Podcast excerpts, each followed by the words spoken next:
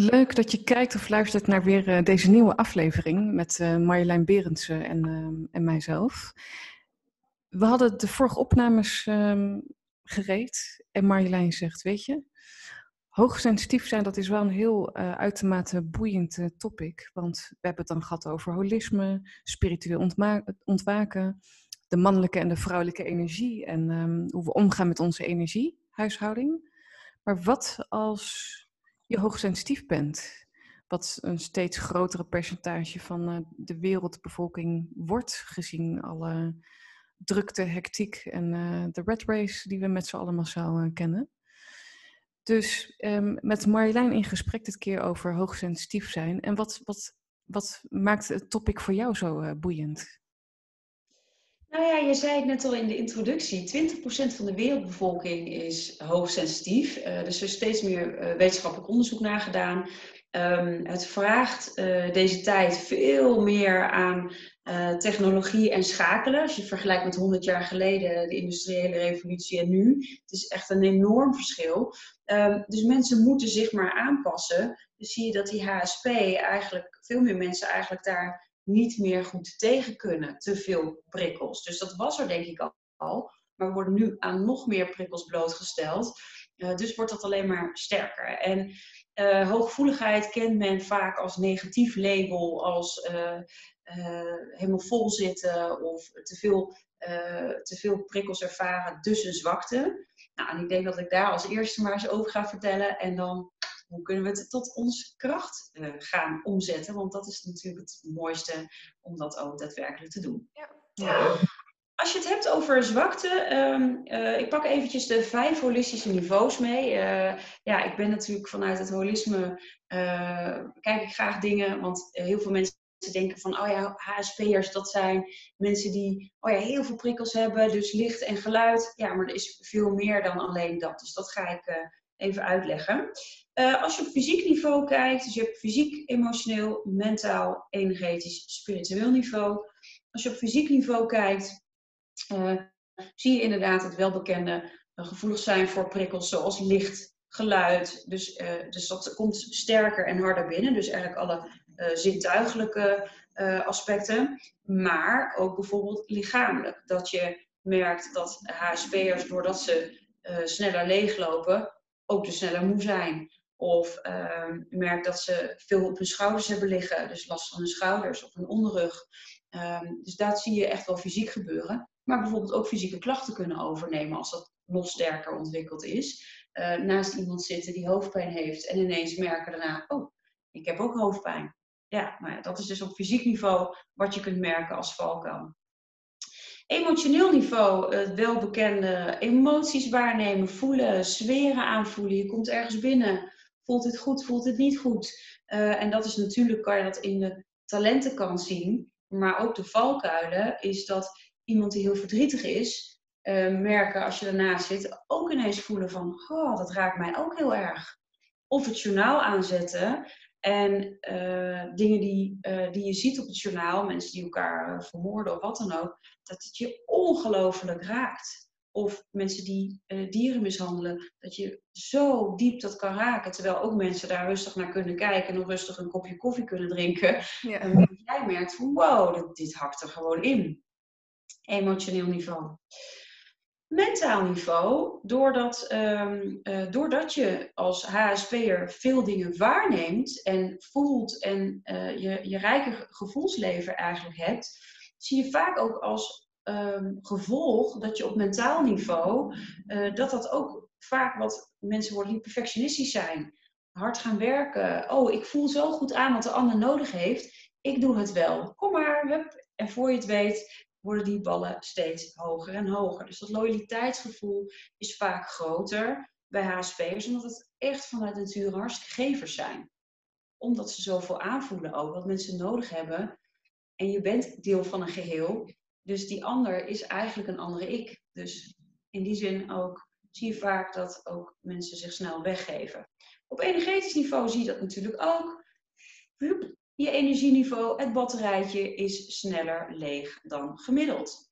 Maar het kan ook andersom zijn dat je energie van anderen opneemt. Nou ja, ook dat zit aan de valkuilenkant.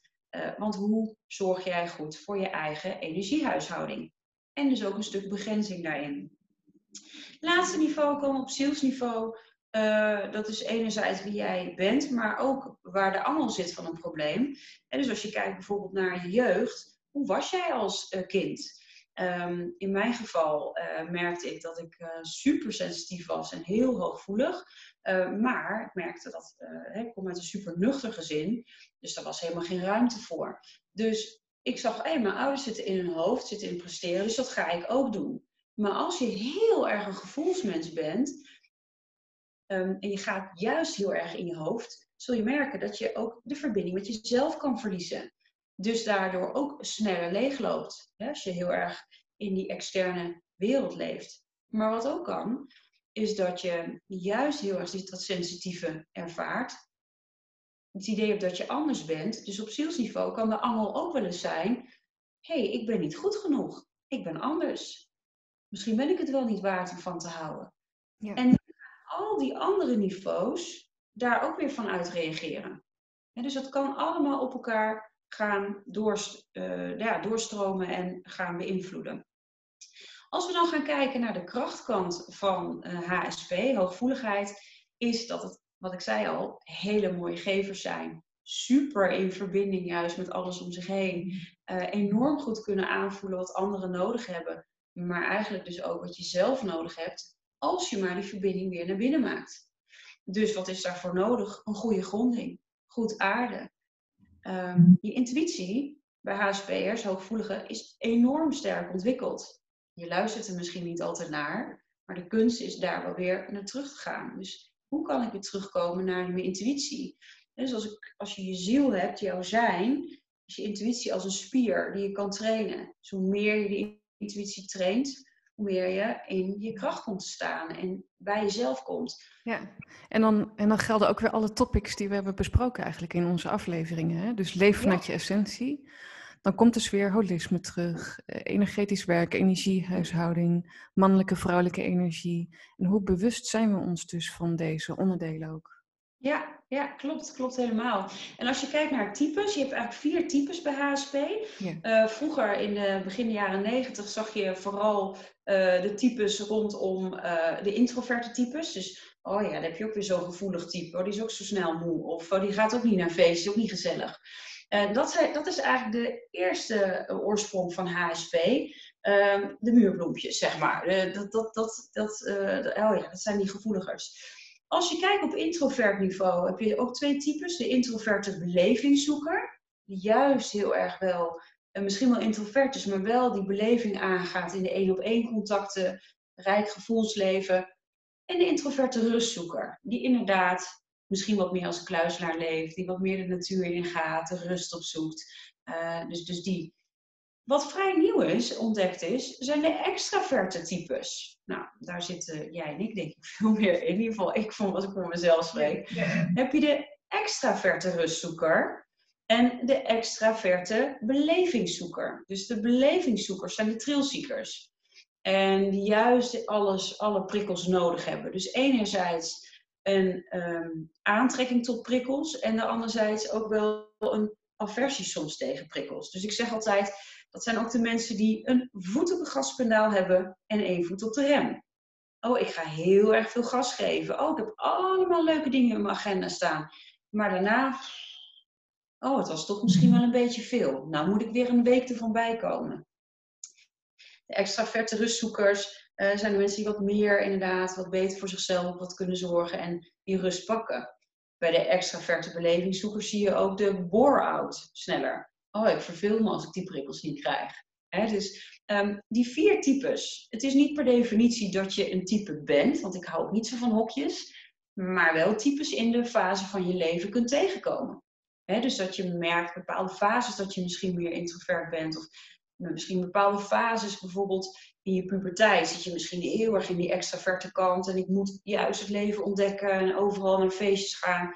Ja, als je langzamerhand tegen de 40 bent, heb je dat misschien minder. Hè? Dus dan kun je ook daardoorheen uh, gaan fietsen. Maar de kunst is, want dat is wel echt waar, naar mijn idee, dit over gaat, is jouw krachten van te maken. Beter gronden. heel stevig gewoon die stevigheid weer vinden. En terug naar binnen, naar je gevoel en naar je talent. Maar dus ook luisteren naar jezelf, wat je nodig hebt. En misschien ook voelen van, ja, misschien vind ik dit wel leuk, maar is dit misschien stiekem niet zo goed voor mij? Ja, ja dat inderdaad, keuzes. Ja, dus, dus vanuit die bewustwording of zijn ja. keuzes maken. En wat ik ook een heel, wat voor mij ontzettend goed werkt, die benoem ik ook wel vaker, maar ik blijf hem maar herhalen, van die grenzen, die je dus, dus grenzenwerk. Ja. En dan zeg ik ook, als je in een ruimte staat en je bent er gevoelig voor, waar je ook maar bent, maakt echt niet uit. Neem eens fysiek letterlijk afstand in een situatie en kijk alleen al wat dat al doet.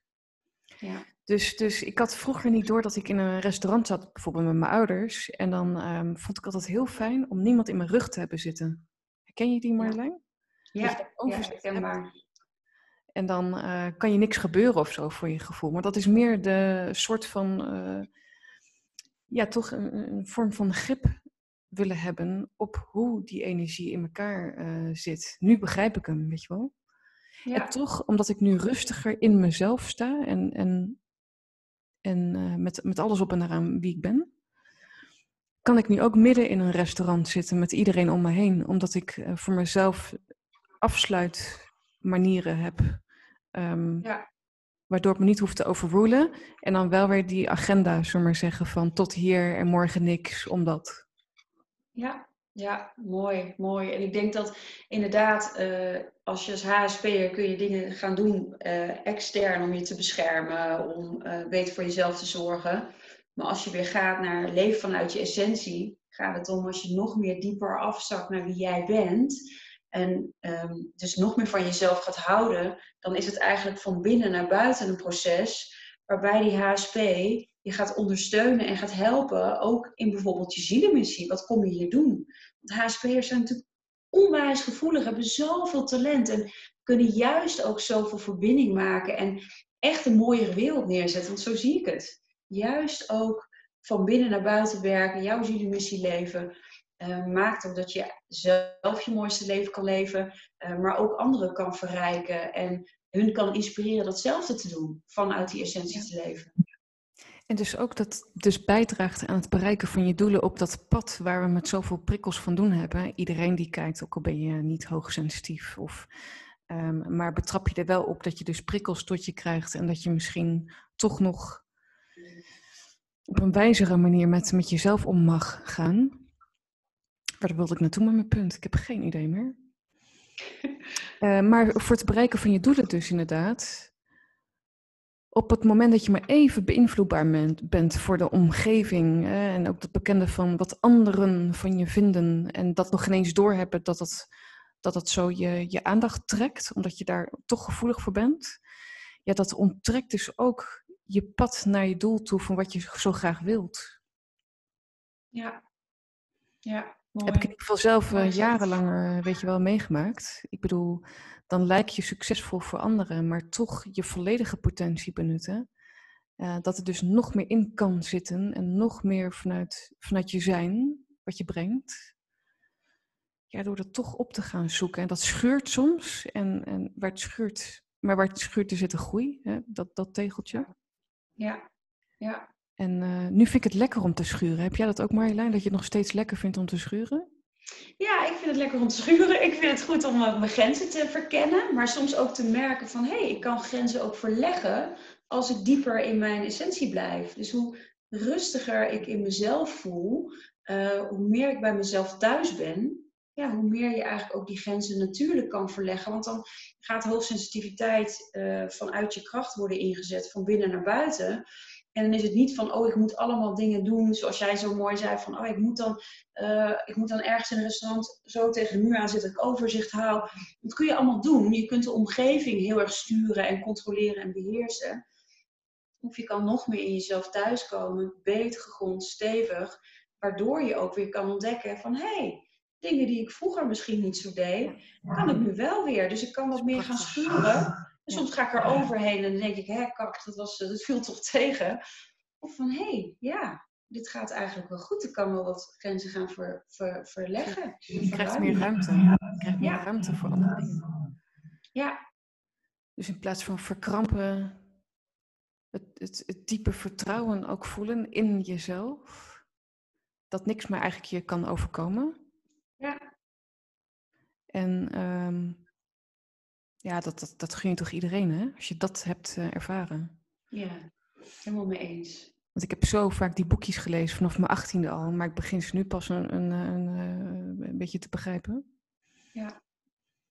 Mooi. Ja, dit was wel de langste aflevering van allemaal, en, maar dat moet dan ook zo zijn. En, en dit is ook het topic waar je het meest gepassioneerd en bevlogen over sprak. Valt jij dat ook op? Of, of weet je dat al van jezelf? Wat is dat? Ja, het, het, het, is een ontdekking geweest dat je uh, dat uh, hooggevoeligheid inderdaad uh, maakt dat, je, dat ik zelf ben eigenlijk gaan onderzoeken en zoveel over gaan lezen. Want ik, ik werd eerst natuurlijk bestempeld meer als paranormaal. Maar eigenlijk is het gewoon hartstikke HSP. dat komt eigenlijk over, ook, echt overeen. En hoe meer je ontwikkelt, hoe meer je ook bijvoorbeeld paranormale vermogens kunt ontwikkelen. Want zo heb ik het herkend. Alleen ben ik dat intuïtieve vermogens gaan noemen. En dat is zo'n ontdekkingstocht geweest. En voor zoveel mensen herkenbaar hier hoef je niet per definitie aan toe te zijn, maar het is er. Het is wetenschappelijk mhm. bewezen. Dus, en dat holisme, ja, ik vind het zo tof. Er zijn zoveel dingen die mensen hier niet van weten. En dat ik echt bijna soms het me raakt dat ik denk van... Um, kijk, ik heb, ik heb het niet meegekregen in mijn jeugd. Mijn dochter, Maya, super hoogsensitief en hoogvoelig. Maar die kan ik nu dit allemaal, al die wijsheid meegeven. Prachtig, dat heb ik ook met onze zoon Oliver inderdaad. Ja, ja dus hoeveel verrijking komt er als hoe, hoe meer mensen dit weten, wat voor een olievlek wordt dat? En daar is nog zoveel in te doen. Dus ja, ja hier word ik heel enthousiast van. Omdat het ook Mooi. verder ervan afstaan, uh, je toch ook mee kan nemen hierin. Ja. Ja, ik, ik, ik, ja, nou ja, goed, dit. En dat zit in iedere vezel. En uh, zo zit hij ook weer op mijn manier in mijn missie.